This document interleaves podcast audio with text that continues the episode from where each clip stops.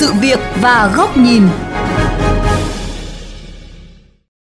Từ ngày 1 tháng 5 năm 2020, theo Nghị định 31 CP sửa đổi, bổ sung một số điều của Nghị định số 115 CP về quản lý, bảo quản tang vật, phương tiện, người dân có thể cược tiền để tự bảo quản phương tiện.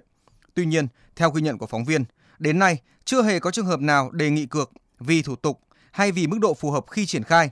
Mời quý vị các bạn đến với ghi nhận của phóng viên Quách Đồng qua chuyên mục Sự việc và góc nhìn ngày hôm nay.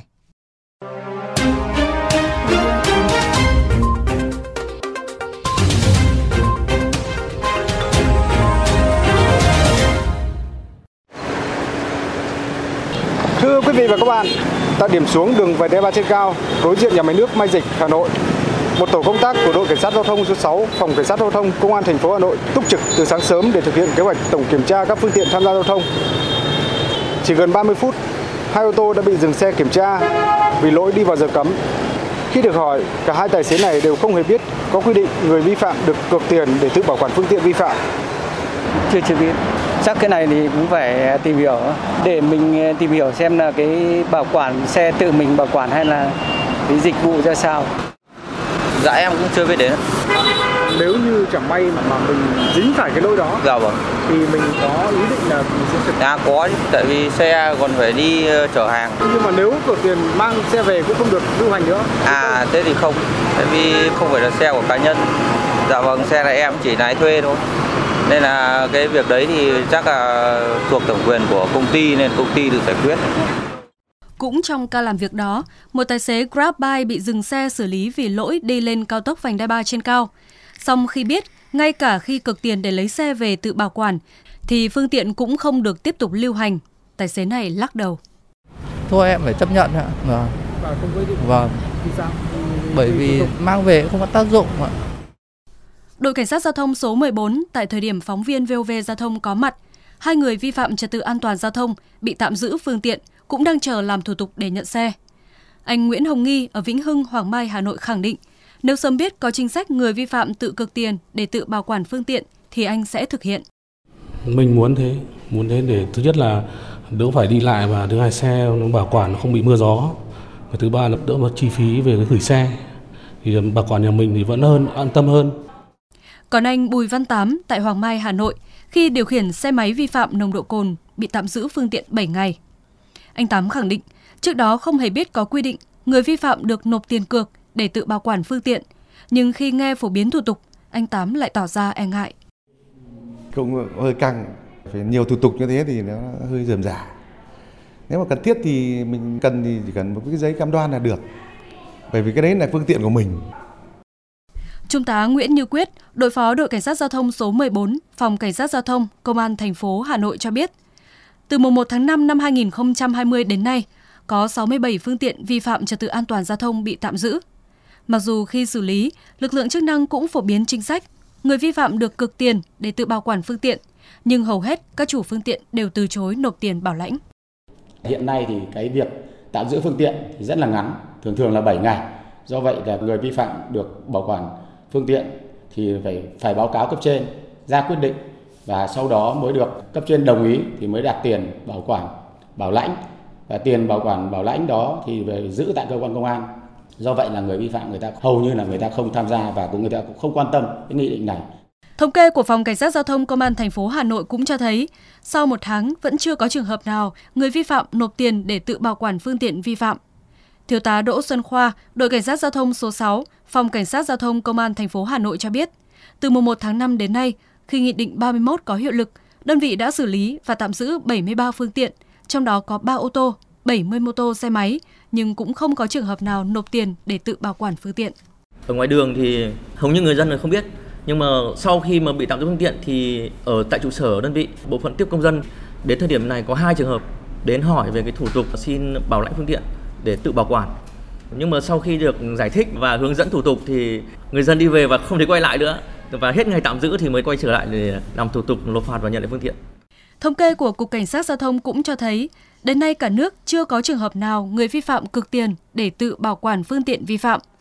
Theo một số ý kiến, do thời gian bị tạm giữ phương tiện thường chỉ kéo dài 7 ngày, trong khi để hoàn thành các thủ tục đặt ra, người dân cũng phải mất 3 tới 4 ngày. Do vậy, hầu hết các trường hợp đều từ chối việc cược tiền để tự bảo quản phương tiện.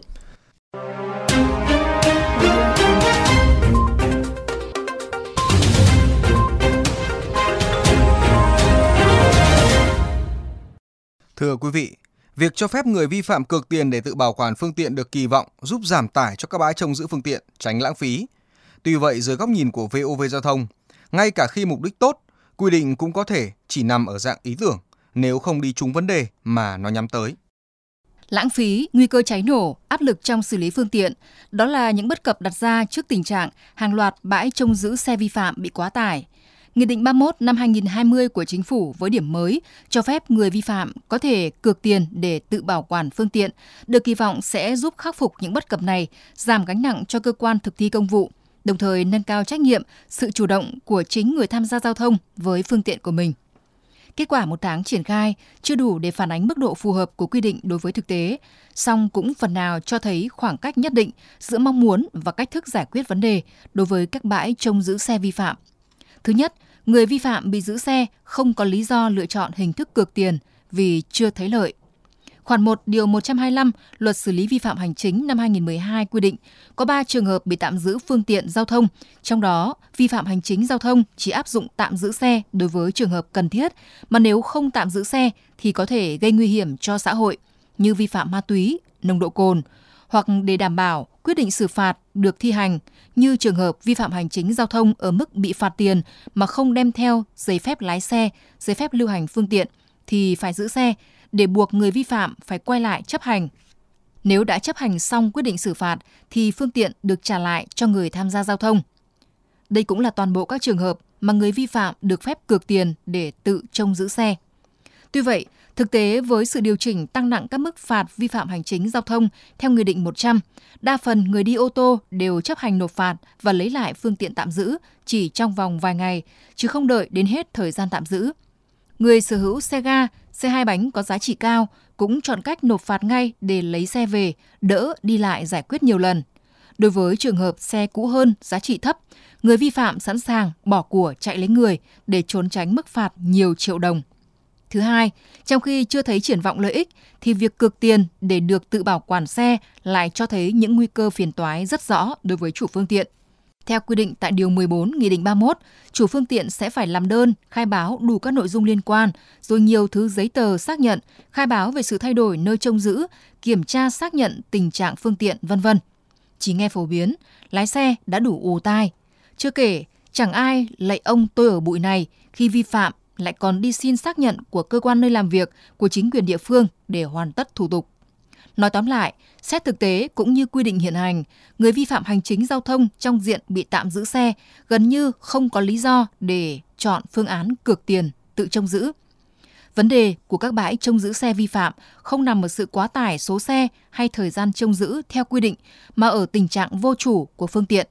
Để giải quyết nó, việc cần làm là sửa đổi quy định về thủ tục xử lý phương tiện nhóm này sao cho nhanh gọn hiệu quả hơn từ thời gian tạm giữ, số lần thông báo, quá trình định giá, đấu giá, thanh lý, đồng thời cải thiện chất lượng trông giữ để xe vi phạm không thành sắt vụn sau thời gian nằm bãi. Mọi sự đặt cược chỉ diễn ra khi người cược thấy có lợi cho mình và xuất phát từ mong muốn của chính họ trong phạm vi pháp luật cho phép. Nếu không bám sát các lợi ích này thì dù mục đích tốt, quy định vẫn sẽ chỉ dừng lại ở dạng ý tưởng.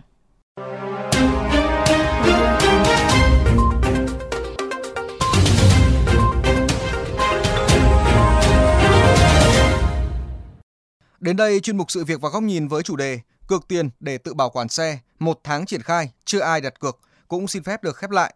Quý vị và các bạn có thể nghe lại chuyên mục trên trang điện tử vovgiaothong.vn. Hẹn gặp lại quý vị và các bạn trong các chuyên mục lần sau.